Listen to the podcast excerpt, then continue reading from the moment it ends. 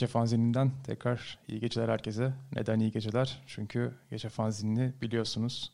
Değerli dostum Kuvanç'la birlikte gece yarıları çekiyoruz. Ee, bu hafta bir e, hafta içi bölümüyle birlikteyiz. Bu hafta planladığımız konu şirketlerde kovid on dokuz pandemi süreçleri nasıl geçiyor e, ve neler yapılıyor.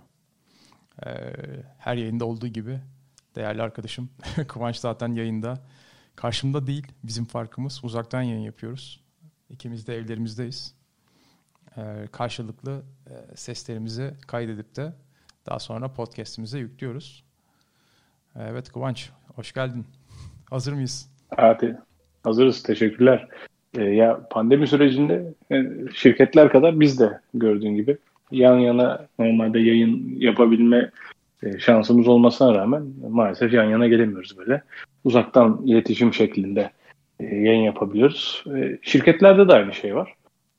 Özellikle Mart ayında işte yasakların gelmesiyle beraber birçok firma, yani en azından işi gereği bunu yapabilen birçok firma home office şeklinde işlerini sürdürmeye çalıştılar. Bu arada dinleyen arkadaşlarımıza daha ek bilgi vermek adına, mesela sen global bir şirkette çalışıyorsun. Dünya çapında hatta bilinen bir şirkette çalışıyorsun. Peki sizde mesela bu süreçten ne zaman başladı ilk olarak? Ya e, biz de bunu esas da daha önceden, yani home office uygulamasını daha önceden, bu pandemiden önce deneyen şirketlerden biriydik. E, iki bin on sekiz yılında ilk bunu denedik. Tabii bu yani bir pandemiye hazırlık olarak değil. Daha çok işte home office yapabiliyor muyuz? Teknik olarak bunu başarabilir miyiz? Tekniğin yanında yani çalışanların da mental olarak da buna yatkınlığını görebilmek ve de aynı zamanda e, sonuçta bir masraf azaltıcı önlem de kapsamında da bu home office'i e, biz iki bin on sekiz yılında denemeye başladık. Tabii şimdiki kadar yaygın böyle haftanın beş günü şeklinde değildi. Hani ayda bir e, haftanın veya ayın belli günü home office yapma şeklindeydi. E, yani bu tabii bu pandemi döneminde bir, bu bir zaruret olarak ortaya çıkıyor olsa da biz bunu daha önce de yani masraf giderici bir önlem paketi çerçevesinde denemiştik. E niye masraf giderici, niye masraf azaltıcı? E şimdi sen çalışanları e, e, şehrin dört bir tarafından alıp bir merkezi ofise getirmediğin zaman e ne yapıyorsun? Servis kaldırmıyorsun. E, öğlen yemek veriyorsun, o yemeği vermiyorsun artık. E, işte elektriği, ısınması, suyu ve başka diğer hizmetleri home office yaptığın gün haliyle çalışanlara sunmadığın için bu anlamda da masraflardan bir tasarruf şansın oluyor. Bunu denedik ve bu olabiliyordu. E şimdi pandemi dönemiyle de bu hani daha önceden en azından idmanlı olduğumuz bu uygulamaya sürekli olarak geçmek durumunda kaldık. Şey yani iki bin yirmi yılı teknolojisinde açıkçası çok da zor bir şey değil bakıldığında yani. Bugünün birçok herkesin elinde işte şirket telefonları, laptopları var. Aynen böyle şirkette olduğu gibi uzaktan bağlanma şansı var. Herhalde sizin tarafta da çok farklı olmadı değil mi Emir? Kesinlikle şöyle, ama siz anladığım kadarıyla hiç gitmiyorsunuz ofise, sürekli evden çalışıyorsunuz. Ofise uğramanız gerekmiyor. Yani şeye göre değişiyor. Hani duruma göre. Farklı, yani farklı bölümler var, birçok bölüm var bizim şirkette. E, satışından şeyine, finansmanına, üretimden e, işte insan kaynaklarına e, birçok bölüm var. İşte bölümlerin iş yapısına göre değişiyor. İşte satış bölümleri haliyle e, satış dediğimiz şey e, bizim sektörde en azından yüz yüze yapılan bir işlem olduğu için e, ister istemez e, yani evden bazı şeyleri yapamıyorsun. Her ne kadar telefondan yine bir şeyleri idare edebiliyor olsan da gene de sahada olman, müşteriyle yüz yüze olman, orada bazı işleri çözmen gerekebiliyor. Ama onun haricinde işte bir ne bileyim bir finans, bir muhasebe, e, belli açılardan bir insan kaynakları departmanları, özellikle e, personel departmanları home office olarak işlerini sürdürebiliyorlar. I T aynı zamanda home office olarak işlerini sürdürebiliyorlar. Sizin tarafta da farklı değiller herhalde. Evet, biz de Mart ortası gibi başladık, evden çalışma sürecine girdik daha doğrusu. Ama bizde bu süreç şeyde sonlandı. bir Haziran dönemi itibariyle sonlandı. yüzde elli çalışma modeline geçirdi. Yani şimdi yüzde elli çalışma modeli nedir derseniz de bir hafta bir grup gidiyor, bir hafta diğer grup gidiyor. Çarşamba günleri de herkes evden çalışıyor. Bizde şimdilik böyle. Ee, yani bildirilen bir vaka olmadı bu arada. En azından bizim ofis lokasyonunda bir şey olmadı, bir vaka çıkmadı. Ama diğer lokasyonlarda e, vakaların çıktığı oldu, e, iyileşen arkadaşlar oldu. E, yani çok kritik bir şeyle karşılaşılmadı bu dönem boyunca. Verimlilik anlamında bakarsak da hani bizim şirket biraz çok gruplu bir şirket olduğu için e, yani bizde ve üretim de olduğu için üretimin de e, tabii ki işlere girip de e, üretimine devam kaldığı yerden devam etmesi için evet sizde olduğu gibi bizde de bazı departmanlar, bölümler e, işe gitmek zorunda kaldılar. Ofise e, ofiste çalışmak zorunda durumunda kaldılar. Ama aslına bakarsan e, şu şu görüldü ya da şu ortaya çıktı. Yani ne yaparsan yap, ofiste yaptığın işlerin hani büyük bir kısmını aslında evden home office düzeni, çalışma düzeniyle gerçekleştirebiliyorsun. Hani diyelim ki günlük bir problemin var, günlük bir programın var. İşte onun üzerinden işte çalışmalarını planlıyorsun. İşte müşteriyle bir sunum yapman gerekiyor diyelim ya da müşterinin sistemine bağlanman gerekiyor. Müşteriye bilgi aktarman gerekiyor ya da bir rapor hazırlaman gerekiyor, rapor çekmen gerekiyor.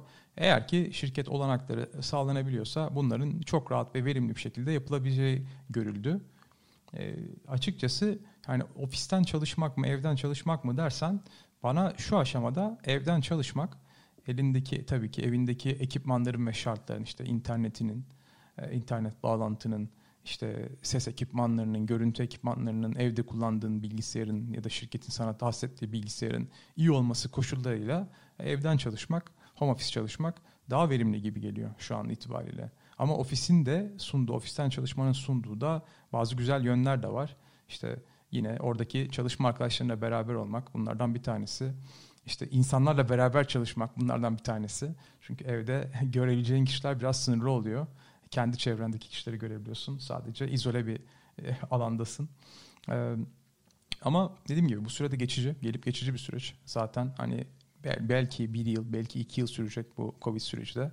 Ama ondan sonrasında herhalde bazı şeyler değişecek gibi duruyor.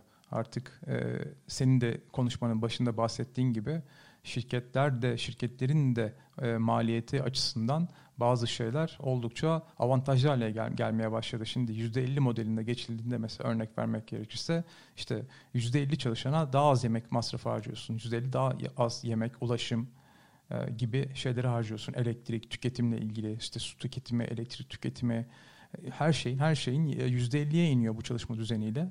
E, bu şirketler için de büyük bir avantaj. Ha, gerçi burada bir, bir dezavantaj var. Bu da çalışan için bir dezavantaj. Özellikle kış dönemi için. Özellikle e, işte diyelim ki evden çalışıyorsun. Full çalışman gerekiyor. E, ısınmak için ne yapman gerekiyor? İşte doğalgaz yakacaksın vesaire. E, bunlar da bu sefer eskiden işte diyelim ki sekiz on yedi şeyden çalışıyorsun. Uzaktan evden çalışıyorsun. Yani ofisten çalışıyorsun, özür dilerim. Bu durumda ne yapıyordun? Tabii bunları çok düşünmüyordun. İşte eve gelince bu e, tarz işte ısıtma vesaire opsiyonlarını yapıyordun. Şimdi tabii bu bunlar da eklendi. Ek masraflara e, tabii Türkiye'de bir herhangi bir devlet desteği vesaire olmadığı için özel sektör için bunların da belki düşünmesi gerekiyor. Ha, şimdi belki dinleyen arkadaşlar da şunu söyleyecektir belki Kıvanç. Okey tamam hani yine iyisiniz hani işte yüzde elli vesaire de evlerden çalışıyorsunuz. Fakat işte e, iyi maaşınızdan vesaire bir kesinti olmuyor. İşte niye doğalgaz vesaire bunları da artık ödeyin su vesaire diyecekler. Evet haklılar bir, bir bölüme ama yine de bazı şeylerin işte ya herkesi herkesin olanaklarını tek bir kişi üzerinden değerlendirmemek gereken bence. Yani bunu genele vurduğumuzda bence durumu olmayan insanlar ya da durumu pek fazla elverişli olmayan insanların da düşünmesi gerekiyor. Mesela burada, bu arada çok uzattım konuyu özür dilerim ama mesela aklıma gelen sadece bugünün konusu değil ama uzaktan eğitim sistemi mesela gözlemim. İşte benim mesela okuduğum makalelerde uzaktan eğitim sisteminin ben ciddi şekilde özellikle alt gelirli aileler için büyük bir problem yaratacağını ve ki yarattığını da görüyorum, düşünüyorum. Burada üzüldüğüm çok konu şu, işte dar gelirli ailelerde oradaki çocukların işte evde internet yok ya da internet çok problemli, işte cihaz problemi var vesairesi var. Şimdi eskiden ne oluyordu? Ee, işte Anadolu'dan vesairesinden gerçekten işte e, çalışkan, kendini göstermek isteyen mesela bir öğrenci vesairesi çıkıp da parlayabiliyordu sınıfta. Ama şimdi eğer ki bu model kalıcı olursa uzaktan e, eğitim modeli bir takım sıkıntılar oluşacak diye düşünüyorum ve bunların iyi planlanması lazım yani özellikle eğitim sektöründe. Neyse konumuza dönersek eğer. Bugün şey konuşuyorduk çünkü.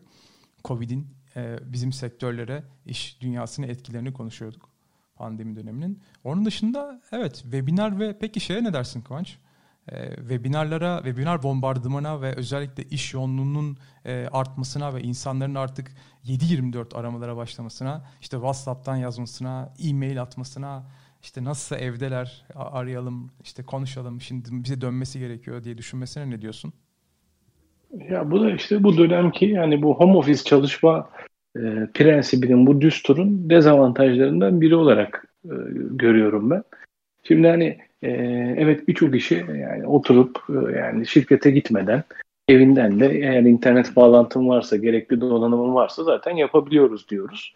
Ama öte yandan da yani e, insan sosyal bir varlık ve birçok hani konuyu, atıyorum yani ben bugün ofiste olsam, Ee, çalışma arkadaşlarım da ofiste olsa, hani ofiste şöyle iki tur atıp dolaşıp, mesela sana bir şey soracağım zaman, hey Emir ya şu konuya takıldım, seninle görüşünü alabilir miyim diye ayaküstü belki bir çay kahve içerek beş dakikada halledebiliyorsun. İkiniz de ofiste olduğumuzda. Ama hani e, ofiste değiliz, e, görüşmemiz lazım. E ne yapacağız? İşte bir e, telko ayarlayalım. İşte Skype'tan, Teams'ten, neyse artık hangi programı kullanıyorsan bir telko ayarlayalım, bir WhatsApp'tan yazalım. Ee, yani ayaküstü sohbet, koridorda geçerken ya dur sana bir şey soracaktım diye hani yolunu kesip bir şey sorma falan, ayaküstü iş bitirme düsturu maalesef home office'te olmuyor. Dolayısıyla bunu daha böyle farklı iletişim kanallarına yayman gerekiyor. E onu yaydığın zaman da e, ister istemez e, zaten hani herkes evde. Yani saat beşte, saat altıda mesai bitti ee, şeyinden herkes uzaklaşıyor. Zaten hepimiz evdeyiz. Oturacağız, evden çalışacağız. Hani altıda da mesai bitmez. Ee, akşam yedide olur, sekizde olur. Sen zaten evdesin. Bana cevap vereceksin. Mantığı tabii ki ister istemez oturuyor herkes de. Ben biraz da şöyle de görüyorum. Özellikle hani hem patron firmalarında da benzer durumlar var. Kurumsal firmalardaki yöneticilerin de yaklaşımları muhtemelen benzerdir. Ee, yani insan görmediği kişiyi, hani elinin altında olmayan kişiyi, ekip arkadaşını veya işte e, çalışanını e, uzaktan böyle hani gerçekten çalışıp çalışmadığına emin olamıyor. Şimdi hani yan odanda, ofisinde otururken senin ekibin de orada hemen senin gözünün önündeyse, ya bu adamlar çalışıyor işte görüyorum diyorsun. Çok da fazla belki sıkıştırma ihtiyacı hissetmiyorsun patronsan sen. Ama şimdi o adamları görmüyorsun, herkes evinde. Ya acaba çalışıyorlar mı? Hani acaba on, o anda bir şeyle meşguller mi? Yoksa evde oturmuş, ayaklarını uzatmış Netflix'ten dizi mi seyrediyor? Hani, yani, şimdi tabii ki önemli olan doğru işi doğru zamanda e, verebilmektir. Verimli çalışmanın tanımı budur. Ama insan oğlunun da ister istemez göremediğini de kontrol etme isteği var. Dolayısıyla hani buradan şunu ben de düşünüyorum. Özellikle patronların çalışanlarını böyle ya boş kalmasınlar, işte işlerini yapmaya devam etsinler. Ben de göremiyorum onları ama gene de görüyormuş gibi yapayım.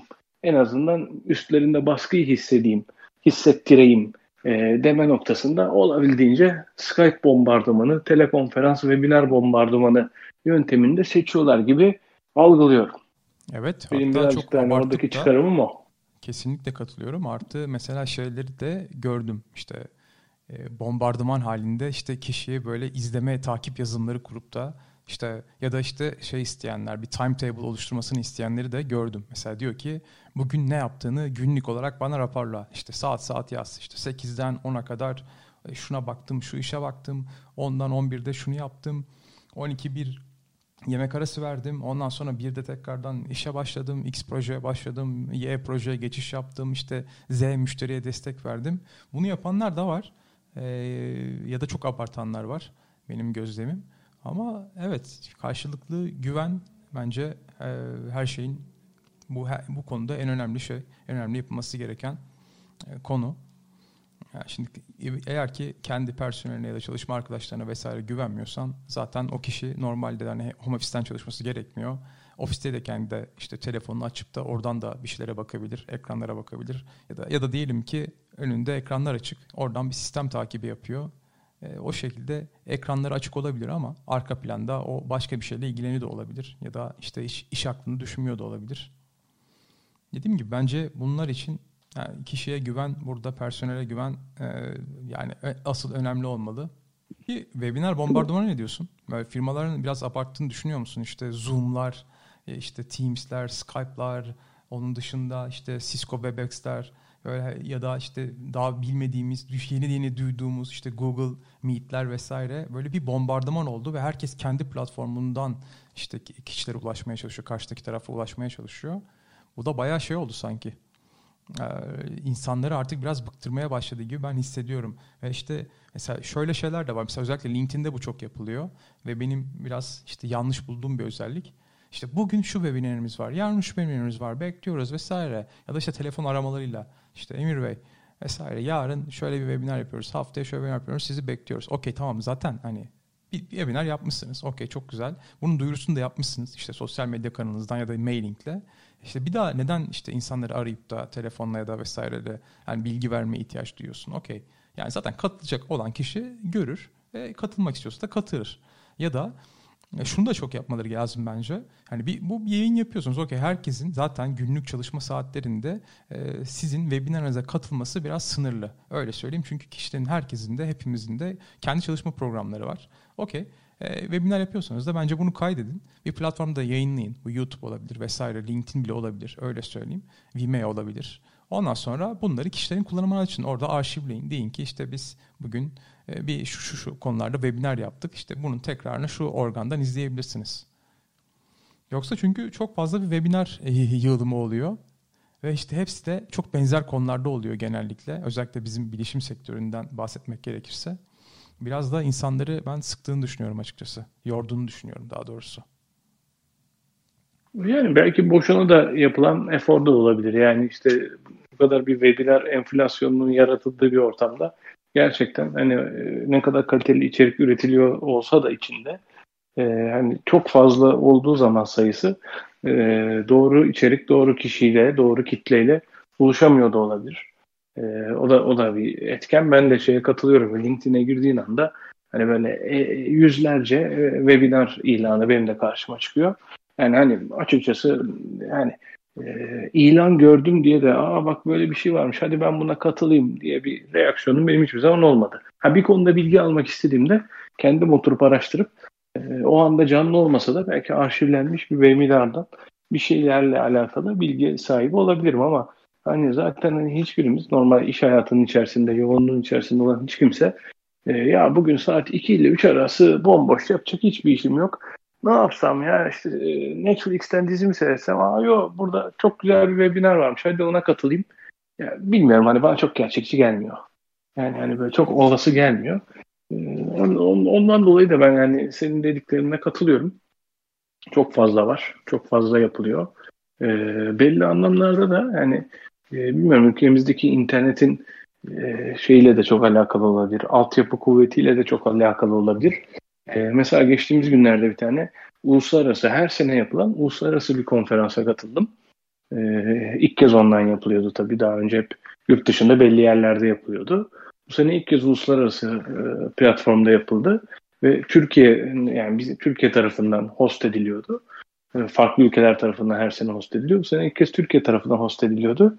E, yani ilk bir saat herhalde sunumların hiçbirini dinleyemedik. Ee, yani devamlı yani. Bağlantılar koptu. Bağlantı problemleri diyorsun. Bağlantı problemleri. Devamlı işte kopuyor bağlantı. İşte bir chat ekranı var. Orada bir türlü şey gelemeyen yabancı katılımcıların da olduğu bir yer.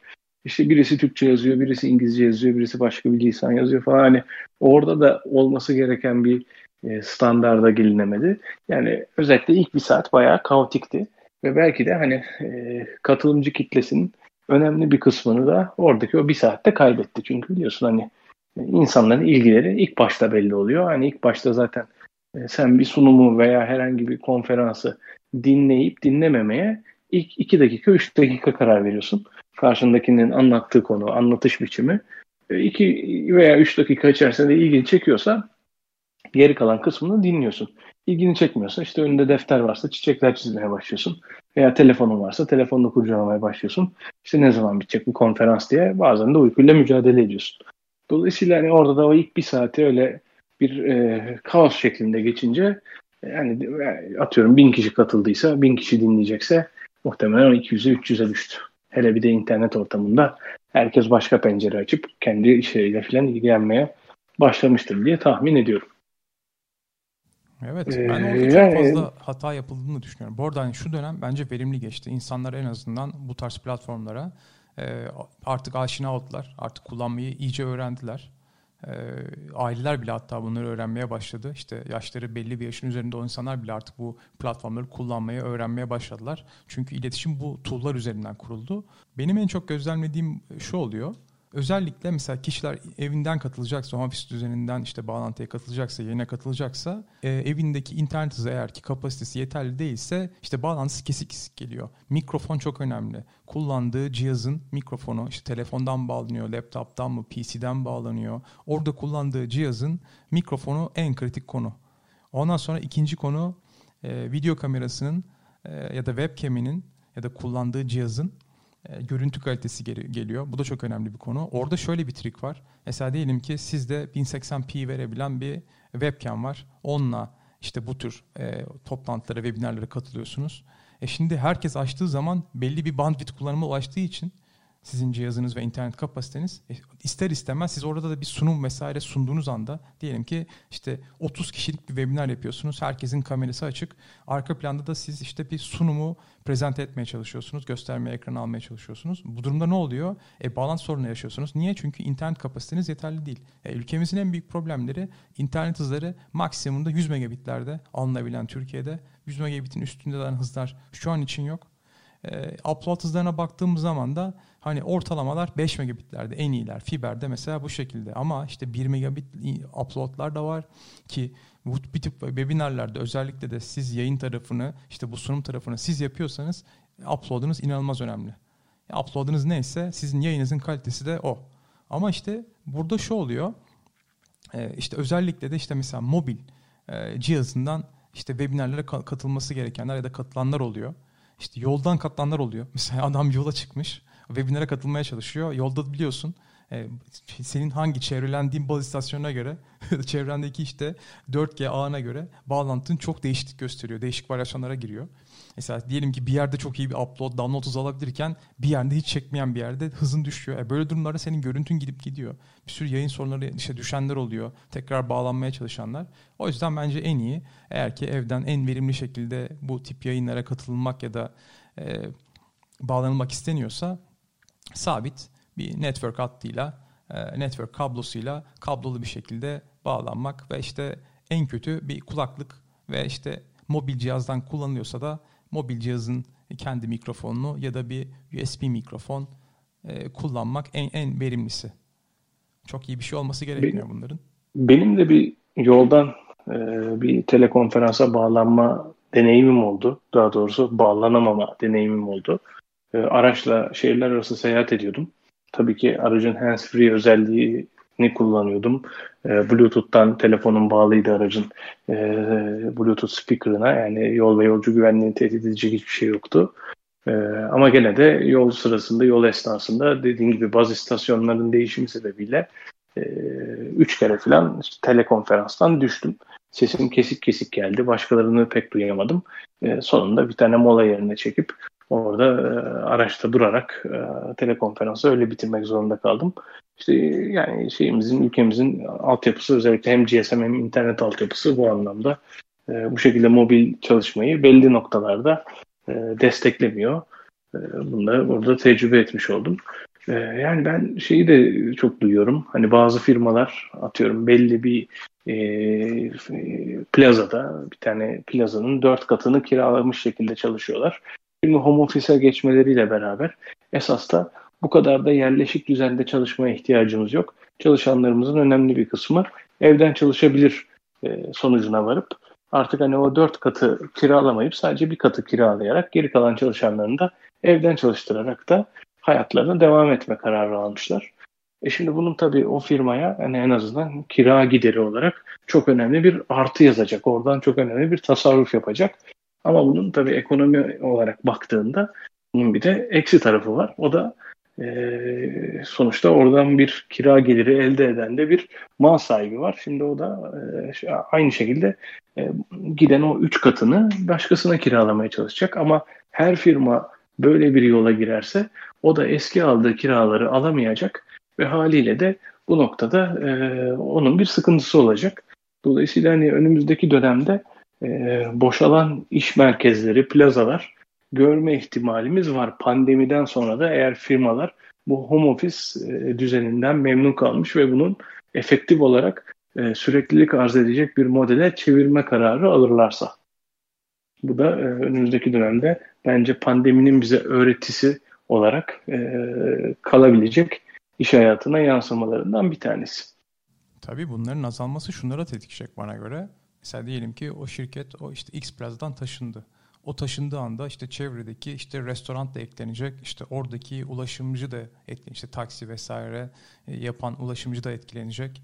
İşte yani bu birbirine zincirleyecek şekilde zincirleyerek devam ettirecek. Kesinlikle. Ve çok doğru, çok doğru. Yani bu bunun yansıması da genel olarak ekonomiye eksi olarak yansıyacak. Çünkü oradaki sektörler, yani A V M'ler bile baktığınız zaman, e, yani ben şu an tabii ki hepsini ge- gezmiş değilim. Hani bu dönemde de özellikle öyle bir şey de yapmak zaten kimseye tavsiye etmem ama e, yani gözlemlediğim kadarıyla e, hafta sonları hariç, gerçi bu dönemde şu özellikle bir Haziran sonrası maalesef e, her şey eskiye döndü ama sanki pandemi yokmuş gibi davranılıyor, yaşanılıyor ama yine de biraz e, özellikle de alışveriş oranlarından bahsetmek gerekirse biraz bir düşüş gözlemlendiğini okuyorum ben de. E tabii yani anladım. işte e, o, o da mesela işte çok etkili olacak. Yani e, insanlar şöyle çok alıştılar. E-ticarete. Yani biliyorum ki çevremde birçok insan yani e-ticaret nasıl yapılır? İnternetten bir şey nasıl satın alınır? Alınsa bile güvenilir midir? E, yani bu yani şey çok uzaktı birçok kişi buna. Pandemi dönemi öncesine kadar. Çünkü yani insanlar şeye çok alışkın. Hani bir mağazaya girsin, orada bir tane bir ürün görsün, ellesin, denesin, baksın e, ve ondan sonra satın alsın şeklindeydi. Şimdi internetten ya dur üstüme olacak mı, nasıl bir şey gelecek, ya işte kandırılırsam filan korkusundan e, veya çekincesinden insanlar e-ticarete soğuk bakıyordu. Bu soğuk bakan insanlar da pandemi sürecinde alışmak zorunda kaldılar. Ve şimdi diyorlar ki ya biz eskiden neler çekiyormuşuz, şimdi buradan atlayıp A V M'ye gidiyorduk, trafiğe giriyorduk, park yeri arıyorduk, dükkana giriyorduk. E, dükkanda aradığımız ürünü buluyorduk, bulamıyorduk, bedenini buluyorduk, bulamıyorduk. Buydu buydu. E neredeyse hafta sonu zaten çok kıymetli olan sayılı saatimizin iki saatini, üç saatini buna harcıyorduk. Onun yerine şimdi bir tıkla tık veriyorsun siparişi. En geç işte iki günde, üç günde geliyor. Üstüne oldu olmadı, beden buldun bulamadın derdi de yok. İstersen geri de iade ediyorsun gibi e-ticaretin kolaylıklarını e, insanlar yaşamaya başladılar. Soğuk olan kişiler dahi, buna soğuk bakan kişiler dahi. Bu da önümüzdeki dönemde belki e, yine öyle işte A V M'lerin olsun, diğer e, plazaların olsun e, cirolarına e, olumsuz olarak etki de bulunabilir. Kesinlikle. yüzde yüz katılıyorum. E, elektronik ticaret, e-ticaret gerçekten altın dönemlerini yaşıyor. Ama burada tek bir sorunu görüyorum, gözlemliyorum yine. O da kargo. Okey. Şimdi şöyle problemler olabiliyor. Okey, siz siparişinizi veriyorsunuz. İşte güvendiğiniz işte e-ticaret sitesinden. Ondan sonra işte orada farklı farklı kargo seçenekleri sunuluyor. İşte X kargo, Y kargo, Z kargo. İşte bir tanesini seçtiğinizde e, o çevrenizdeki o kargonun yoğunluğuna göre sizin kargonuzun da gelişini etkileniyor ve şöyle durumlar da olabiliyor. İşte diyelim ki bir gün işte evden, bir gün home office, bir gün ofisten çalışıyorsunuz. O kargoyu almak için de ne yapmanız gerekiyor? Evde olmanız gerekiyor, değil mi? İşte evde olmazsanız eğer kargonun da geliş süresini tahmini olarak sadece bilebildiğiniz için, yani tam kesin size ulaşacağım, ulaşma süresini bir gün öncesinden size kargoya verilmeden bilemediğiniz için ve beklemeye başlıyorsunuz. Ve işte ofisteyseniz mesela, evde değilseniz de gidip de o kargo şirketinin E, lokasyonundan kendinizin teslim alması gerekiyor. E şöyle durumlar da olabiliyor. İşten çıktınız diyelim. E, kargo şirketleri on sekizden sonra genelde kapatıyorlar şubelerini. E, bu böyle bir durumda siz bir gün sonra gidip de kargonuzu yine şubeden almanız gerekiyor. Bence burada farklı şeyler denenmeye başlanmalı. İşte hani mesela e, dünyada ve işte Avrupa'daki çok güzel bir örneklerden bir tanesi P O Box'lar, posta kutuları. Ama Türkiye'de maalesef yok. Bu, bu olay e, keşke olsaydı bu arada. Adam ne yapıyor? Gelip de senin işte posta kutuna e, paketi bırakıyor. Evet ama ya ben orada şuna bakıyorum. Yani bu tabii e, daha çok pandemi dönemi dışındaki zaman için, evet. Yani evde yoksan geri gidiyor kargo ve ondan sonra da gidip onu almak için bir efor sarf etmen gerekiyor. Yani o zaman o eforu sarf edip A V M'den gidip kendini alışveriş de yapabilirsin. Yani zaten amaç burada o efordan kaçınmak. Ee, ama hani evde kalınan dönemde, evde karantina döneminde ben kargo firmalarının en azından kendi tecrübem ee, çok önemli bir işe altına imza attıklarını düşünüyorum. Çünkü de şöyle bakalım, normalde yani her firmanın, her yapılan işin bir kapasitesi var. Bir kullanım kapasitesi var. Normalde yüz birimlik bir iş üretme kapasitesi olan bir sektöre bin birim, hatta on bin birim iş yüklenildi bir anda. Yani hiç kimse, çünkü bundan belki altı ay önce derse ya e-ticaret patlayacak, herkes çatır çatır e, evindeki artık hani aklınıza gelebilecek her tür ihtiyacı internetten verecek dense, yani nasıl olur ki bu derdi herkes. Ama o nasıl olur ki oldu. İnanılmaz bir patlama oldu. O patlamanın neticesinde de yani kargo firmaları e, en azından benim dediğim gibi e-ticareti sıklıkla kullanmış birisi olarak, tabii ki gecikmesi, e, bazen hani ürünün e, kırık gelmesi gibi sorunlar yaşansa da bunlar en azından benim yani kendi kişisel tecrübem olarak e, göz ardı edilebilecek orandaydı ve e, genelde de yani bir tane bile kaybolan, gelmeyen siparişim olmadı.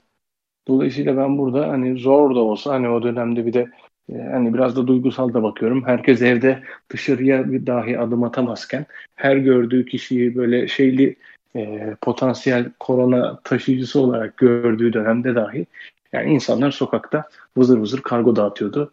E, bu anlamda da e, hakkını vermek lazım e, o kişilerin.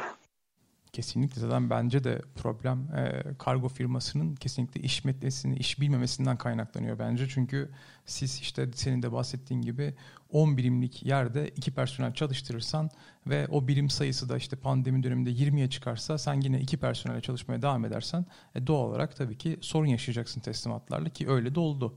Bu arada e-ticaret firmalarının yükselişinden çok e, bence bu dönemde en çok öne çıkan firmalar özellikle bu e, bireysel teslimat firmaları oldu. İşte ne bunlar? Getir gibi, işte Bidolu gibi. E, bence bunların altın çağı oldu. İnanılmaz değer kazandılar. Ama benim tek orada o konuda söylemek istediğim biraz e, ürün çeşitliklerinin az olması. Ve biraz da şeyin e, özellikle de getirme sürelerinin, tamam pandemi dönemi hepimiz yaşıyoruz ama biraz yükselmiş ve o işte ortalama sürelere pek uyamaması işte. Diyor ki mesela on beş dakika seni sıraya aldım. on beş dakika içerisinde getireceğim siparişini ama on beş dakika işte bir saatlere, bir buçuk saatlere yükselebiliyor. Yani insanların tek sevmediği, hepimizin de rahatsız olduğu durumda şu oluyor. Yani o dönemlerde bir haber verilebilir en azından. Okey, gecikme var bölgede, işte kırk beş dakikalarda daha tahmini bir, daha iyi bir tahminlemede bulunabilir. Mesela diyebilir ki çok bölgelerde yoğunluk yaşanıyor. İşte senin siparişini ben işte bir saat sonra getirebilirim. Ki çok acil bir ihtiyacın yoksa da bence gayet makul, bence bir saat bekleme süreleri. Ama işte bunun bence net ve şeffaf şekilde karşı tarafı iletiliyor, iletebiliyor olması bence en önemlisi. Bu arada e, Glovo'yu hatırlarsın belki. İspanyol menşeli şirket, yine kişisel e, delivery firması. Bence bu duruma en çok üzülen firma bence Glovo'dur. Onu söyleyeyim. Çünkü hatırlarsın, pandemi dönemi başlamadan çok kısa bir süre önce Türkiye'den çıkacaklarını açıkladılar ve çıktılar bir anda. Bir iki hafta sonra da bu duyurudan sonra da tamamen her şeyi kapatıp da gittiler. Ama ben Glovo'yu çok seviyordum. Öyle söyleyeyim. Bu saydığım e, platformlar arasında en çok en çok kullandığım, hatta tek kullandığım Glovo'ydu. Çünkü Glovo'nun şöyle çok güzel bir özelliği de vardı. E, işte siz mesela diyelim ki lens suyu alacaksınız. İşte oraya şey yazabiliyordunuz kurye, işte şu şuradan, işte eczaneden ya da işte xfx yerden işte boşenlomp işte lens suyu alabilir misin, işte üç adet ve işte senin bu yazmış olduğun yorum değerlendiriliyordu ve işte uygun görülürse de sana getiriyorlardı. Ama işte talihsizlik şu oldu. Glovo bence bu şeyi hiç tahmin edemedi. Böyle pandemi döneminde patlama yaşayacağını tahmin edemedi. Baktı herhalde rekabet çok fazla. Türkiye'de sürekli işte yeni bir platform sektöre giriyor. Bir anda çekildiler Türkiye'den. Bilmiyorum, bence yazık oldu. Biraz plansız bir şey oldu. Ee, Ta- talihsiz olmuş, evet. Evet. Peki tekrar konumuza dönersek, peki mesela pandemi sonrasında e, ya da bu pandemi dönemi devam ederken mesela şöyle bir şey aklıma geldi. Ee, mesela özellikle satış odaklı şirketler, şu anda işte satış odaklı şirketler diğer firmalara gidemiyorlar. Mesela satış yapan e, personeller diğer firmaları ziyaret edemiyorlar ya da diğer firmalardan ziyaretçi kabul edemiyorlar. Onların sanki bir anlayışını değiştirmeye değiştirmeleri gerekiyor. Ee, ki değiştirmezlerse de mevcut düzenle de çalışma düzenleri çok fazla etkilenecek. Yani bu konuda ne düşünüyorsun? Yani sence e, özellikle satış sektöründe olan birisi işte buradan ne gibi dersler çıkartmalar, neler yapabilir? Ne gibi avantajlar e, ya da kazanımlar elde edebilir? Ya da kendini nasıl geliştirebilir? Yani burada e, tabii ürünün muhteviyatıyla da çok alakalı. Yani ürünün muhteviyatı e, eğer ticaret yapan iki firma arasında mutlaka ürünün görülmesini gerektiren bir e, cinsten bir ürünse burada çok yapacak da bir şey yok. Hani bazı ürünler vardır, görmeden alamazsın. Yani mutlaka e, o ürünün satıcısı sana o ürünü e, göstermesi lazım, anlatması lazım, özelliklerini söylemesi lazım. Senin de alıcı olarak o ürünü mutlaka görüyor olman lazım. Dolayısıyla yani görmeden e, alamayacağın için fiziken yine alıcıyla satıcının buluşması gerekiyor. Ee, ama hani böyle olmayan da birçok sektör var. Esas da ürünün standart olduğu, e, bir internet sitesi üzerinden ürünün her tür bilgisine ulaşılabildiği, sadece hani alıcıyla satıcı arasında hani klasik satış tekniklerinin işlediği ve fiyat odaklı bir pazarlığın belki döndüğü e, ticaret kanalları da var, sektörler de var. E, dolayısıyla mesela orada da hani bizim insanımızın biraz hani Akdeniz insanının Ee, sıcakkanlı oluşu, sosyal ve samimi oluşundan kaynaklı. Hani biz bir oturup karşılıklı hani vardır ya işte müşterinin çayını içmek gibi hani e, ne olursa olsun yani ne satıyor olursan ol bir müşteriye temas etmek istersin. Gidip yüz yüze konuşmak istersin, bir samimiyet kurmak istersin, bir çayını içeyim dersin. Bunun için hatta yeri geldi seyahat de edersin. Şehrin dışına gidersin, konaklarsın, şöyle yaparsın, böyle yaparsın. Belki işte bu dönemle beraber hani ve bunu yapmayan da bu arada hani bunu müşterisine bunu yapmayan, seyahat etmeyen, o çayı içmeyen, e, müşterisine o teması yapmayan firma da e, diğer firmalarla girdiği rekabette e, ürünü iyi olsa da fiyatı da belli, belli bir noktada iyi olsa da bir adım geride kalabilirdi. Çünkü o samimi ilişkiyi tesis edememiş olurdu. E, belki önümüzdeki dönemde bu birazcık azalacak. Hani e, Bu se- belli sektörlerin içerisindeki müşteriler ya illa gelsin çayımı içsin, illa ben onu göreyim, tanıyayım, seveyim, güveneyimden ziyade artık tamamen hani fiyat odaklı, e, ürün odaklı, kalite odaklı yaklaşıma geçebilecekler gibi düşünüyorum. Çünkü e, yani ister istemez e, bu yani bu pandeminin etkisi yani ne kadar süre içerisinde geçer bilemiyoruz ama hani çok kısa süre yani bundan bir hafta içerisinde, iki hafta içerisinde eski hayatımıza dönemeyeceğimiz aşikar. Dolayısıyla hani iş yapış tarzımızı da bu şekilde değiştirmemiz lazım. Yoksa e, ticaret çok önemli noktalarda, belli yerlerde sekteye uğrayacak. Bu çok açık ve net. Süper. Çok çok net yani. Ben de satış perspektifinden düşündüğümüz zaman e, çok güzel yöntemler görüyorum. Çok güzel yöntemler geliştirenler görüyorum. Gözlemliyorum yine. Mesela V R üzerinden, virtual reality üzerinden, sanal gerçeklik üzerinden işte ürünlerini tanıtanlar var. Gayet profesyonel bir şekilde. Hatta ve hatta bunun bir tık ötesi işte eğer sizin elinizde de işte bir V R başlığı varsa ki bunlar ileriki dönemlerde yaygınlaşacak bu teknoloji. İşte onu takıp da siz bir sanal showroom'u birebir aynı e, fiziksel ortamda da gezdiğiniz gibi gezebiliyorsunuz. İşte çevrenizdeki her şeyi görebiliyorsunuz. Evet.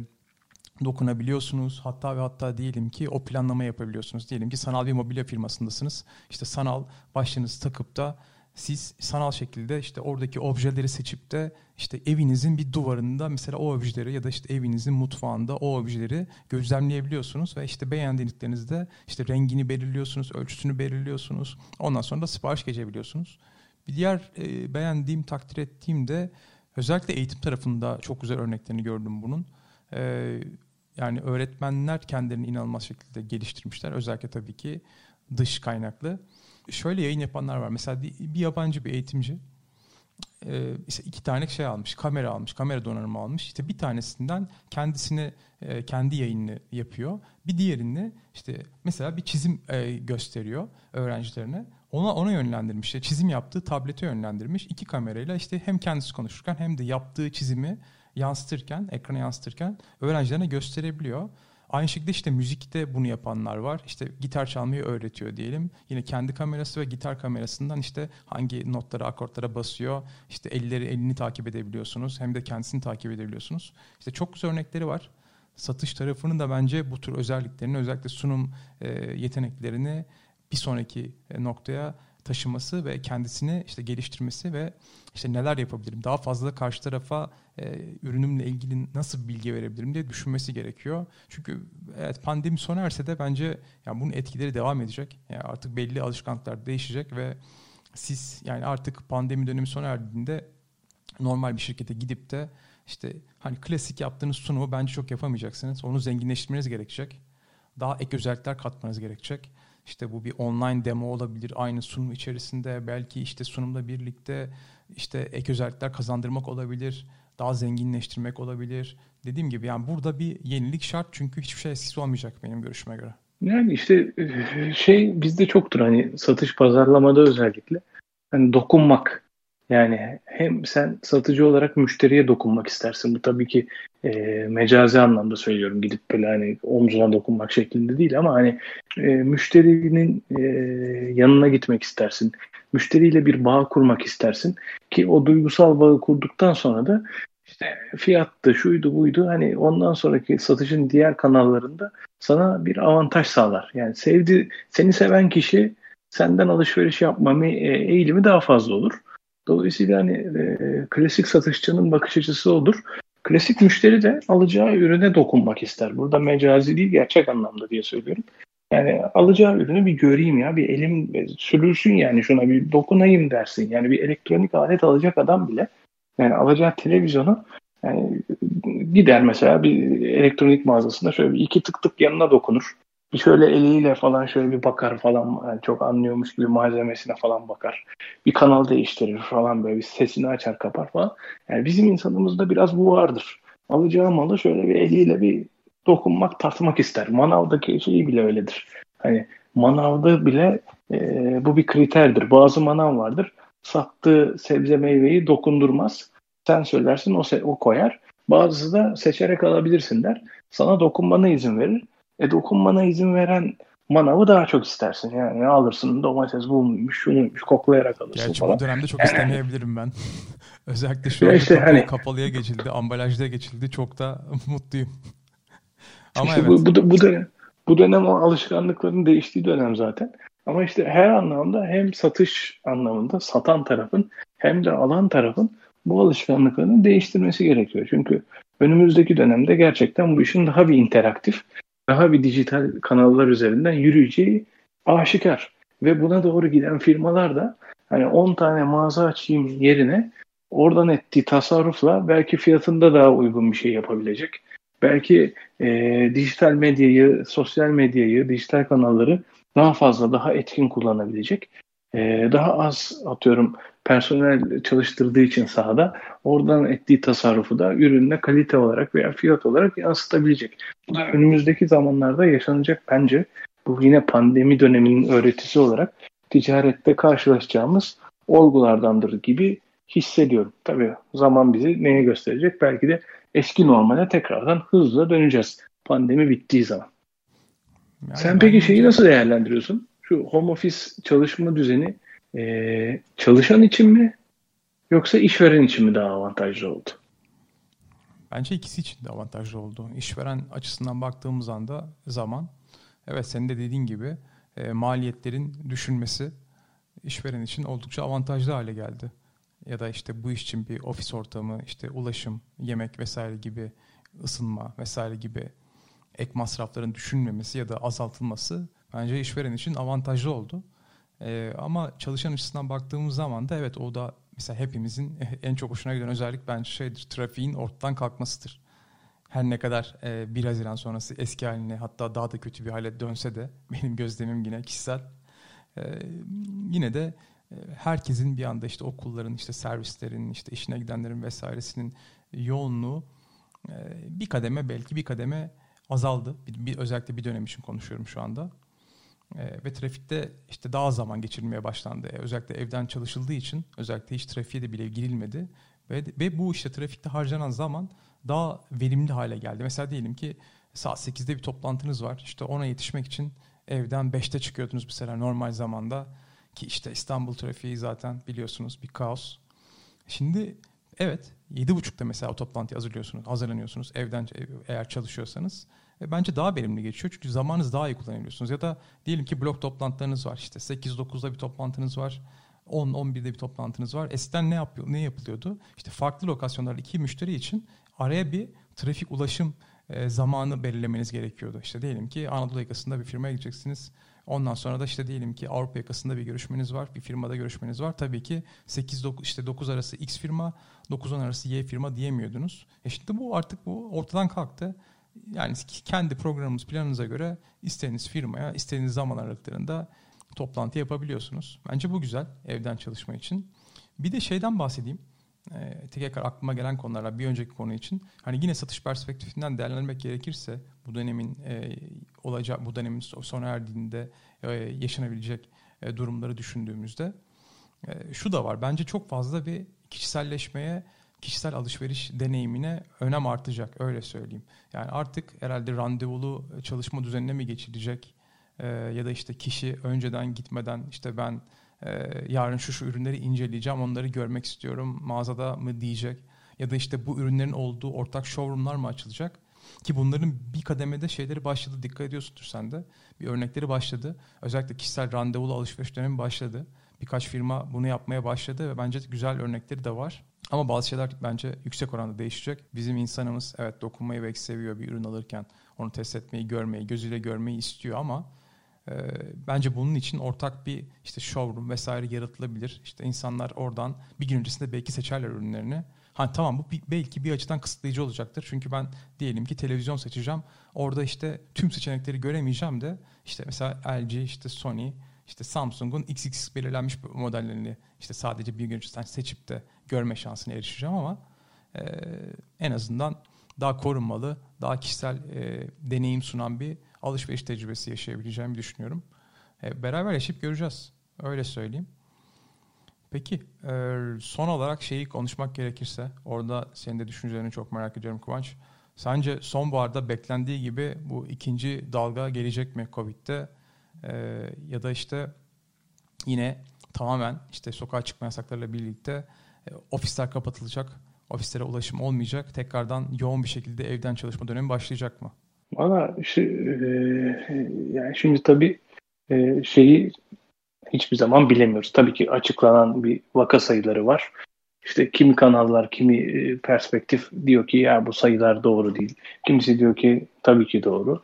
Hani o konuda bir açıklık getirme şansımız veya bir görüş verme şansımız yok. Hiçbir zaman bilemeyiz.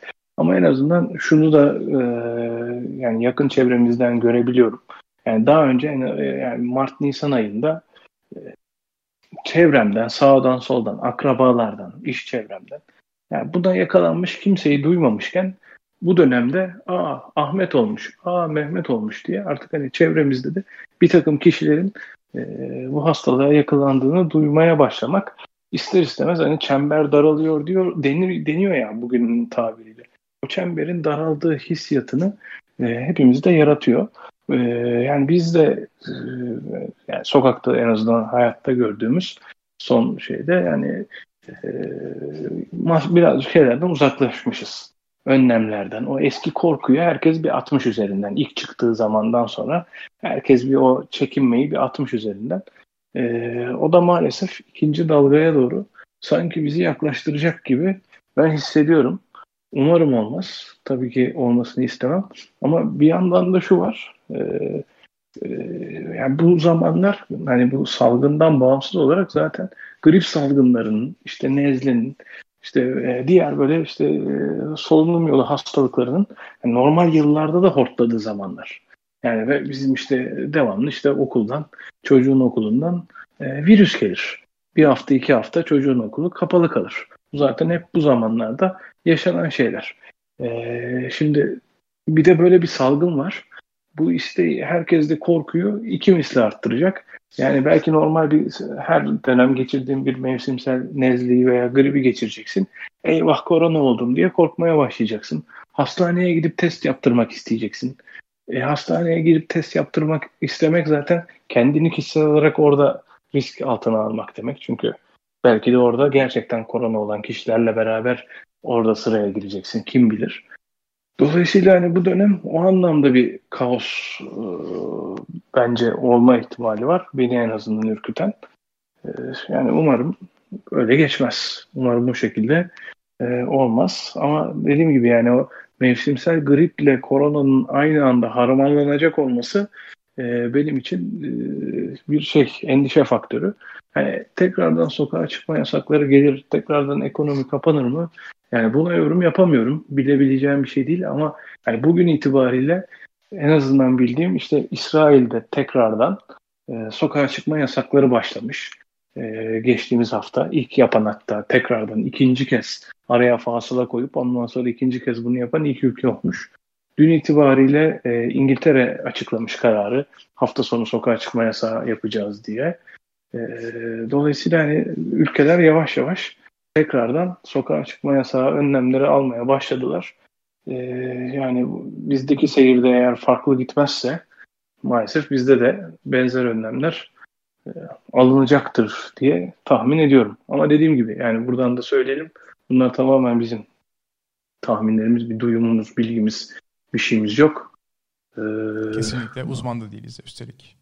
Uzman da değiliz. Çok yani sağlık uzmanı değiliz. E, sektörümüz o değil. Bildiğimiz şeyler de değil.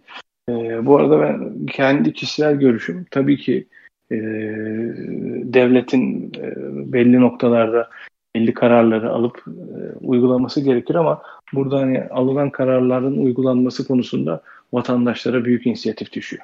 Yani e, yukarıdan istendiği kadar maske takmak zorunlu kararı alınsa da Ee, bunu yapacak kişi, bu yasakları uygulayacak kişiler vatandaşlar. Burada bilinçli olması gereken kişi vatandaş. Yani e, karar alındıktan sonra buna uyulacak. Yani ben çok çok hani işte videolar çıkıyor. Toplu taşımaya maskesiz biniyor vatandaşın teki. Birisi uyarınca da vay efendim nasıl uyarırsın, nasıl şey yaparsın falan. Ya gayet de uyarırsın. Gayet de uyarız. Bu arada ofislerde yani de hiç durum kimse... çok farklı değil bence Kuvanç. Yani orada da ben birçok kişiyi gözlemliyorum. Beraber aynı toplantı odasında işte toplantı yapan, maskesiz dolaşan ya da maske hiç takmayan. Nasıl herhalde bize bir şey olmaz mantığıyla herhalde düşünülüyor. Ya da işte o korku azaldı belki de. Ama burada şey çok önemli. Okey sen ne kadar maske takılacak vesaire gibi kurallar koysan da kural koyucu olarak bunun denetlemesini sağlayamıyorsan bence yapacak bir şey yok. Çünkü herkesi denetleyemezsin. Herkesi kontrol edemezsin. Evet, herkesi denetleyemezsin. Yani milyonlarca insanın yaşadığı bir yerde de yani e, burada ne bir emniyet ne bir kolluk gücü e, gidip de teker teker herkesin başında e, boza pişirip sen maske taktın mı takmadın mı bunu gözlemleyemez. Burada artık bireylerin kendi e, şeyleri e, inisiyatiflerini alıp kendi bilinçleriyle hareket ediyor olması lazım. E, o bilincin de toplumda oluşması lazım. Yani bunu da hiç kimse yapmayacak. Bunu da bizler. Biz yapacağız. Yani biz vatandaşlar olarak biz yapacağız. Yani ben buradan yani, e, bir toplu taşımada maskesiz binen birisi olduğu zaman o toplu taşımadaki herkesin kendisine tepki göstermesi gerektiğini, tepki gösterenlere de destek olunması gerektiğini düşünüyorum. Çünkü yani bu, bu, bu kişi kendi sağlığını düşünmediği gibi başkalarının sağlığını zaten hiç düşünmüyor. E, çok bilinçsizce bir hareket bence bunu yapanların yaptığı hareketler. Dolayısıyla e, mutlaka burada bireysel olarak herkesin e, tedbir almaya e, tedbir alması gerekiyor ve tedbirleri de uyması gerekiyor. Kesinlikle. Bir de bence işte korkunun azalması e, biraz daha insanların rahatlamasına yol açtı. Mesela ben kendimden düşünüyorum. İlk bu e, beş binli rakamlar işte beş bin vakalar ortaya çıktığı dönemlerde wow, nereye gidiyoruz vesaire diye iyice düşünmeye başlamıştım. E zaten beni bilirsin. Zaten pimpirik ve biraz daha aşırı titiz bir insan olduğum için hani inanılmaz dikkat ediyordum. Yani dokunduğum yere, eldivenine, bilmem nesine kadar. Ee, bir süre sonra bu şey biraz daha azalmaya başladı. Şu an korku azalmaya başladı. Çünkü bilmiyorum biraz da virüsün herhalde etkisi mi azaldı diyeceğim ya da işte yaz dönemiyle belli bir şekilde artık bir kademe belki etkisini mi kaybetti, kaybetti mutasyona mı uğradı bilemiyoruz tabii ki ama Ee, sanki şey ya de var. Abi. Yakalananların da işte hani kısa bir iyileşme döneminden sonra tekrardan işte işlerine ya da normal hayatlarına geri dönmesi de belki biraz düşündürdü. Ee, yani çünkü önceki dönemlere göre işte ilk başta nasıl çıktı bu virüs? İşte altmış beş yaş üstü için çok tehlikeli. Onlar da işte özellikle de işte solunum yollarında problem yaşıyorsanız işte önceden bir periyodik bir hastalığınız varsa işte kesin ölüyorsunuz, kurtuluş yok vesaire. İşte hastaneler yığılacak vesaire dendi. Gerçekten bir dönem öyle de oldu. İşte İtalya'dan gelen işte görüntüler vesairesi. İşte her gün açıklamalar yapılıyordu. İşte Çin'den gelen saçma sapan videolar ki onların da hiçbir tanesinin ne kadar doğrulu olup olmadığı hala tartışılıyor. Hatırlarsın işte insanlar yere düşüyordu, bayılıyordu. Şimdi bir anda böyle hiçbir işte markette alışveriş yaparken işte yere düşen insanlar vesaire görüntüsü vardı. Ki öyle bir belirtisi de yok aslına bakarsan virüsün tespit edilen. Hani tabii ki her bünyede farklı e, bulgular gösterecektir ama hani ben hiç çevremde böyle bir şey ya da duyduğum, okuduğum bir haber olmadı. E, biraz şey azalınca, korku azalınca da E, panik ortamı, kaos azalınca da insanlar daha rahatlamaya gitti. Bir de yazın bence bir şey oldu. Şöyle bir şey oldu insanlarda. Ya işte yaz geldi. Zaten bütün kış evdeydik. İşte bir şeye gidemedik. Tamam gidelim tekrardan. İşte o dönem bence derin bir darbe vurdu ve özellikle de işte şimdi Eylül ayının artık sonlarına doğru yaklaşıyoruz ama bence Ekim, Kasım e, ve özellikle kış dönemi biraz zor geçecek gibi düşünüyorum ben. Tabii bu kişisel gözlemim. İnsan bilmediğinden korkar, bilmediği şeyden korkar. Ee, o dönem senin de demin söylediğin gibi bilmiyorduk. Yani böyle bir, Çin'de bir virüs yayılmış, insanlar böyle yolda yürürken ölüyorlar. Tak diye düşüyorlar, ölüyorlar. Hani öyle görüntüler geliyor. Yani bu nasıl bir şeydir? Hiç hayatımızda böyle bir şey görmedik. Yani virüsü kapıyorsun ve bir anda böyle yolda yürürken hani korku filmlerinde olduğu gibi yere yayılıp ölüyorsun. Ee, şimdi... İlk çıkma şeyi böyleydi. Sonra gitgide bilmeye başladık, öğrenmeye başladık. Ee, yani en azından bugün görülen de hani bunun gibi vaka olmuyor. Tabii ki gitgide ağırlaşan hastanede, şurada burada maalesef kaybettiğimiz vatandaşlarımız mutlaka oluyor. Ama e, yani en azından orada gösterildiği gibi hiçbir belirti yokken öyle işte alışverişe gidiyorken bir anda öyle yığılıp kalma gibi e, semptomlar en azından görülmediği ve semptomlarının ne olduğunu e, öğrenmeye başladık, bilmeye başladık. Bilmeye başladıkça da e, alışmaya başladık. Yani benim gördüğüm şey o. Bilmeye başladıkça da alışmaya başladık ve normal hale gelmeye başladı. E, insanlar evlere tıkıldıktan sonra da bir anda bırakınca herkes oh be diye bir rahatlamayla kendini dışarı attı. E, ki o dönemde gerçekten de vakalar da düşmüştü. İşte o rahatlamanın, o tedbirsizliğinin de faturasını ne yazık ki sırf bu arada bu yani kendi ülkemiz için değil maalesef tüm dünyada bu böyle. Hiçbir yerde de farklı değil. Ee, bu rahatlamanın, bu yaz rehavetinin faturasını tüm dünya olarak tekrardan e, evlere kapanma, karantina uygulamalarına geçme şeklinde ödüyoruz. Evlere kapanma konusunu biraz düşünüyorum aslında. Yani benim kişisel görüşüm bence o şeye tekrardan gitmeyecekler. Çünkü bir de şöyle bir şey düşünüyorum. Yani dikkat edersen hani şirketler sanki şirketler dedim e, ülkeler sanki bir birliğe vardılar. Böyle bir söz birliğine vardılar. İşte dediler ki okey işte oranları biraz daha düşük işte duyuracağız ya da işte evden e, çalışmaları yaygınlaştıracağız ama işte sokağa çıkma vesaire gibi yasakları işte ülkeler arası dolaşım gibi yasakları kaldıracağız gibi böyle toplu bir karara e, karara vardılar. Bir söz birliğine vardılar. Ondan sonra çünkü çok şey değişti.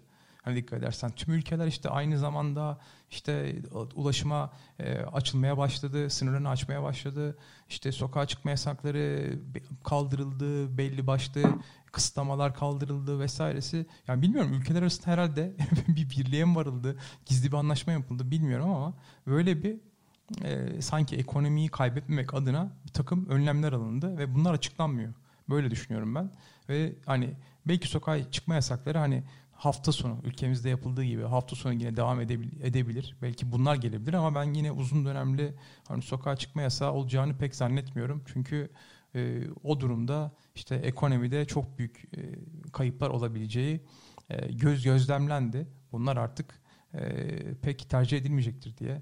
İşte ülkenin de ekonomik şartlarını düşündüğümüzde pek tek tercih edilmeyecek gibi, pek uygulanmayacak gibi tahmin ediyorum. Ama dediğim gibi bu hastalığın gidişi, vakaların artmaya başlaması her şeyi de değiştirebilir.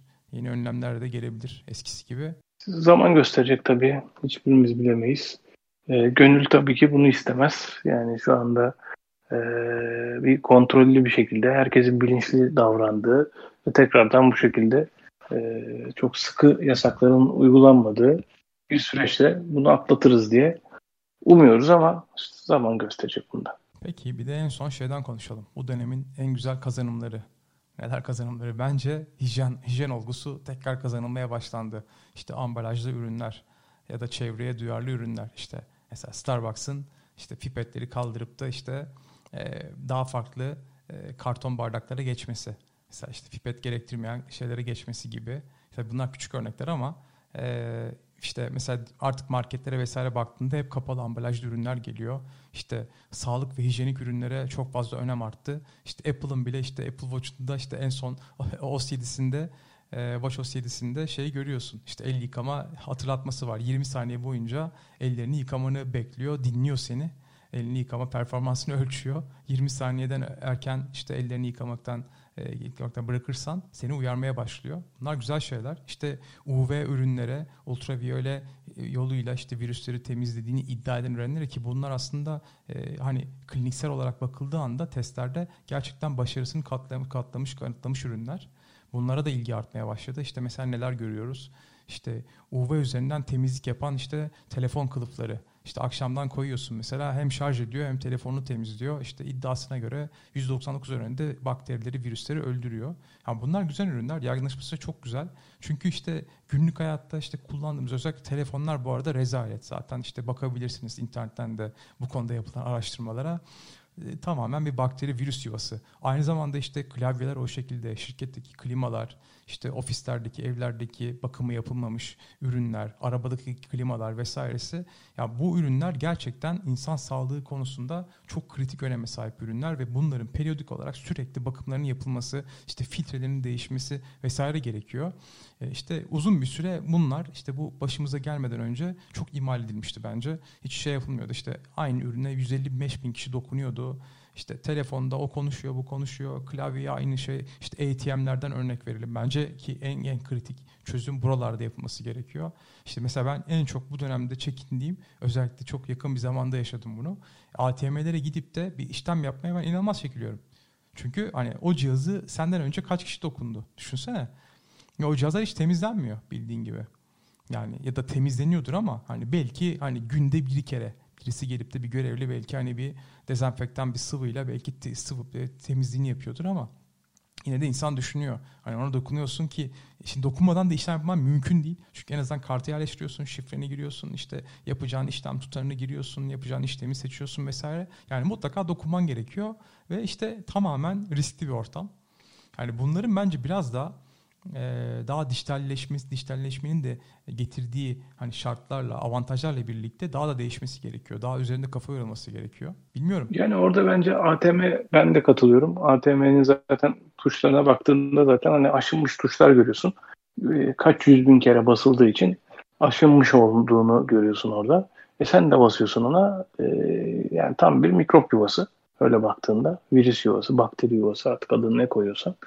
Ee, teknolojiyle beraber bence yani ben en azından ben zaten A T M'yi sadece fiziksel olarak para çekmek için yani banknot çekmek için kullanıyorum veya yatırmak için kullanıyorum. Ee, tuşlara bastığım tek yerde e, şifremi girerken veya ne kadar para çekeceğimi bir şey yaparken. Bence bugün en büyük hepimizin cep telefonu var, akıllı telefonu var. E, oraya yüklenen bir özellikle e, bir o artık barkod okutma mı olur?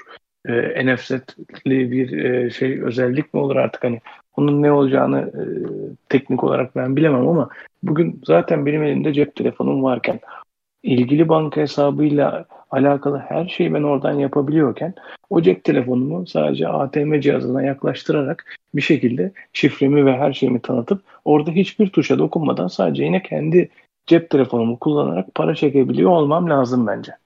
Yani evet, öyle bir teknolojiye muhakkak geçilmesi lazım. Belli bankalar bunları ee, uygulayabiliyorlar aslında ama hani mesela yanlış hatırlamıyorsam Akbank'ın da bir dijital e, uygulama çıkartması e, gündemde. İşte dijital bir kredi kartı uygulama üzerinden çalışacak bir kart üzerine çalışıyorlar diye biliyorum. Ha, bu arada ödeme sistemlerinin bir an önce yaygınlaşıp da ülkemize gelmesi çok iyi olur. İşte Apple Pay gibi, işte Google Pay gibi, işte Samsung Pay gibi. Maalesef biliyorsun bunları da kullanamıyoruz. çeşitli evet. yasal regülasyonlar gereği. Ancak bunların da bir an önce işte yürürlüğe girmesi ve kullanılır hale getirilmesi çok iyi olacaktır.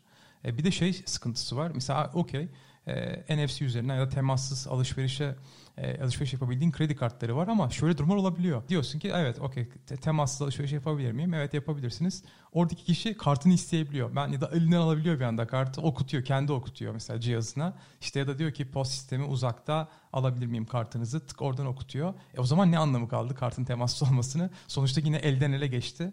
Ve işte kredi kartları da büyük risk bence. Çünkü elden ele vesaire post cihazına giriyor, çıkıyor vesairesi. Ondan sonra işte sizin eve gidip de özellikle benim gibi deliyseniz bu konularda işte tekrardan dezenfekte etmeniz gerekiyor. Hmm. E, bu dezenfekte ya hepimizin yaptığı şeyler bu. Delilik evet. değil artık. Hepimizin yaptığı şeyler oldu. İşte güzel şey bu. Kazananları konuşuyorduk ya. Evet aslında işte insanlar bir, tekrardan bir hijyen olgusunu kazanmaya başladı. Bence en güzel yönü bu oldu işte. Bence Kazanım. Şeyi de hem hijyen, hijyen bir. İkinci de benim ekleyeceğim sosyal mesafe. Ben de özellikle yine bizim kültürümüzde sosyal mesafe birazcık hani göz ardı edilen bir mevzuydu. Hani birçok yerde beni de yani rahatsız ediyor. Bazı insan o kadar rahatsız etmedi ama beni mesela belli yerlerde rahatsız eden. Diyorum A T M'den örnek verdik. A T M'de bir işlem yaparken hani böyle hemen omzumun dibinde bir tane birisinin belirmesi veya işte bir pasaport kuyruğuna girersin havalimanında. Hani böyle hemen arkamdan birinin hafifçe böyle hatta dürterek böyle e, ittirmesi. Hani bunlar böyle genelde bizim e, sıklıkla sosyal ortamlarda yaşadığımız enstantaneler. E, bunun gitgide azalacağını umuyorum. Çünkü gerçekten herkesin bir kendisiyle başka bir bir araya arasına bir sosyal mesafe koyması lazım. Bir fiziki sınır çiziyor olması lazım. Bu sadece hani E, virüs anlamında değil aynı zamanda da psikolojik olarak da olması gereken bir şey. Yani ben ya, tanımadığım insan bana girip de yani on santim yirmi santim dibime girsin istemem. Yani hiç ortada bir virüs yoksa da istemem. Yani çok hoşuma giden bir şey değil bu. Ee, inşallah hani bundan sonraki zamanda da hani bu oturmuş bu alışkanlıklarla beraber e, bunu, bunu da oturturuz diye umuyorum. Çünkü bu çok yani karşılaştığımız bir şey. Çok bence sıklıkla bu, olan bir şey. Bence bu biraz zaman alacak. Özellikle de marketlerde buna e, hiç dikkat edilmiyor. Öyle söyleyeyim. E, uyardığın zaman işte tepki gösterenler vesaire olabiliyor. Yanlış anlayanlar. Ya işte biz vebalı mıyız vesaire gibi böyle e, gereksiz tepkiler verenler olabiliyor. E, ikinci bir endişelendiren konu da asansör konusu bence. Asansöre okey yani o kadar yanlış kullanılıyor ki okey maske de taksan içini doldurmaman lazım işte diyelim ki ofisinize gideceksiniz, evinize gideceksiniz vesaire asansör kullanmanız gerekiyor. İnsanlar bir anda doluşabiliyorlar asansöre işte bir toplu taşıma, taşıma aracı gibi. O bana çok yanlış geliyor. Öyle gördüğüm anda ben direkt yürümeye başlıyorum. Merdivenleri kullanmaya başlıyorum. Ama işte öğrenilecek çok şey var. Geliştirilebilecek çok şey var. Umarım. Maske kullanımı da bence pandemiden sonra devam etmesi gereken bir şey diye düşünüyorum. Yani tabii ki sokakta, yani bugünkü kadar sıklıkla değil tabii ki. Ama mesela ben mesela geçtiğimiz sene e, influenza rahatsızlığına yakalanmıştık ailece. E, ve hastaneye test olmaya gittiğimde maske takmıştım. O da tamamen esas da başkasına bulaştırmayayım diye. Ben zaten almıştım mikrobu, e, virüsü veya neyse. Başkasına bulaştırmayayım diye maske takmıştım. Geçen sene veya yani o zaman da tabii maske kullanımı diye bir şey hiç kimsenin hayatında yoktu. Ancak hani çok ağır hastalık geçiren kişilerin taktığı bir şeydi. Herkes böyle işte acıyan gözlerle vah vah kim bilir ne derdi var. Yazık mazık hatta böyle biraz da böyle çekinerek ya şuna yaklaşmayalım kim bilir ne sıkıntısı vardır falan gibi. Hani böyle bir e, hissiyata ben bürünmüştüm ya. Yani bunu hissettiriyordu insanlar. Yani ben bugünden sonra en azından hani böyle maskeli birisini görmek zaten herkes için çok normal bir şey haline geldi. Hatta maskesiz birisini görünce insanlar irkiliyor.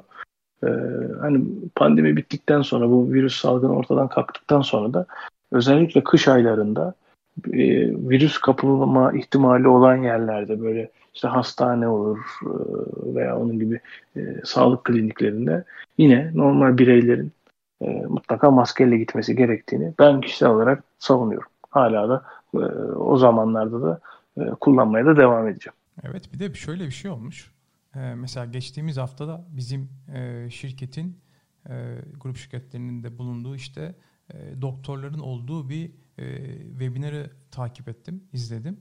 Mesela orada e, tüm doktorlar şöyle çıkarımlarda bulundular. Mesela diyorlar diyorlar ki grip vakaları ortalamaya göre, Türkiye ortalamaya göre işte geçen kış itibariyle, geçen kış özellikle e, oldukça düşmüş ve bunda da işte düşündükleri konu, yani yorumladıkları konu, ana konu maske kullanımının artmış olması. Çünkü maske kullanımı senin de belirttiğin gibi işte virüslerden koruduğu için insanları, hem takanları hem de işte o kişinin, tak, takan kişinin çevresinde bulunanları, bu hastalıkların olanı belirgin bir şekilde düşüş göstermiş. Ama şundan da şüphelenebiliyorlar, şüpheleniyorlar. Ee, yani şimdi okey, belli başlı virüslere de bir bağışıklık kazanılması gerekiyor. Hani acaba e, hiçbir şekilde bu virüslerden korunursak, bu virüsleri hani az miktarda da olsa bünyemize almazsak, yani, yani bir bağışıklık kazanmazsak ileriki dönemlerde bu virüsler daha da güçlenip gelebilir mi, mutasyona uğrayabilir mi? Şimdi zaten dikkat edersen tüm konu buna e, ağırlık verildik, buna kaldı. Buna yöneldi daha doğrusu. Ee, son eklemek ne istersin? Ee, Valla konu konuyu açtı. Esas da şeyle başlayalım. Zamanımızı yani, yine açtık. Çünkü normalde kırk beş evet, dakika en fazla yaparız dedik. Demiştik. Yine zamanımızı açtık. Konu konuyu açtı. Yani pandeminin iş hayatına etkileri, evden çalışma prensipleri gibi konularda konuşuruz diye başladık. Nereden nereye? Maske, maskede bulduk en son kendimizi. Bence ama şey, keyifli bir sohbet oldu her zaman seninle olduğu gibi. Yine hafta sonu cumartesi e, sabahı yine yeni bir programla yine e, dinleyicilerimizle buluşmayı ümit ediyoruz. E, yani benim çok artık fazla ekleyeceğim bir şey de yok bu konuda. E, senin ekleyeceğin bir şey yoksa istersen hangi kanallardan bize ulaşabileceklerini hatırlatalım. Böyle de kapatalım. Bu arada evet, umarım dinleyen arkadaşlarımızın da hoşuna gidecektir. Ee, onlar da bizim biraz sonra söyleyeceğimiz işte kanallarımız üzerinden de e, yorumlarda bulunurlarsa, değerli görüşlerini paylaşmak isterlerse, sesli mesajlarını bırakırlarsa çok seviniriz. Hatta e, bu mesajlar yaygınlaşırsa eğer, hani yayında da bunları paylaşmak istiyoruz. Onların sordukları sorulara, yorumlara da e, mutlaka değinmeyi, yer vermeyi düşünüyoruz, planlıyoruz. Evet, bugün e, iş yerlerine pandemi virüsünü ve pandemi virüsünün özellikle de iş yerlerine ve sektörlere biraz etkisinden bahsetmeye çalıştık. Daha doğrusu küçük bir giriş yaptık diyelim. Hani bunun devamı belki pandemi dönemi nasıl geçildi? İşte pandemi döneminde evlere hangi ürünleri aldık? Hangi ürünleri tavsiye ederiz? Ee, ya dönebilir. Dediğim gibi burada yorumlarınızı bekliyoruz. Ee, en son kapatırken şeyden bahsedeyim, kanallarımızdan bahsedeyim tekrar. Apple Podcast üzerinde varız. Spotify'da varız.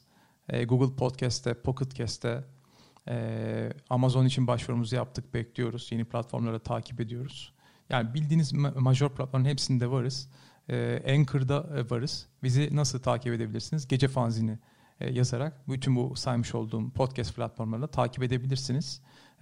Olmasını istediğiniz eğer hani bir platform, gözümüzden kaçmış olan bir platform varsa onlarda da, onlarla ilgili de yorumlarda bahsederseniz çok seviniriz. Ama Anchor üzerinden e, bize sesli mesaj bırakabilirsiniz.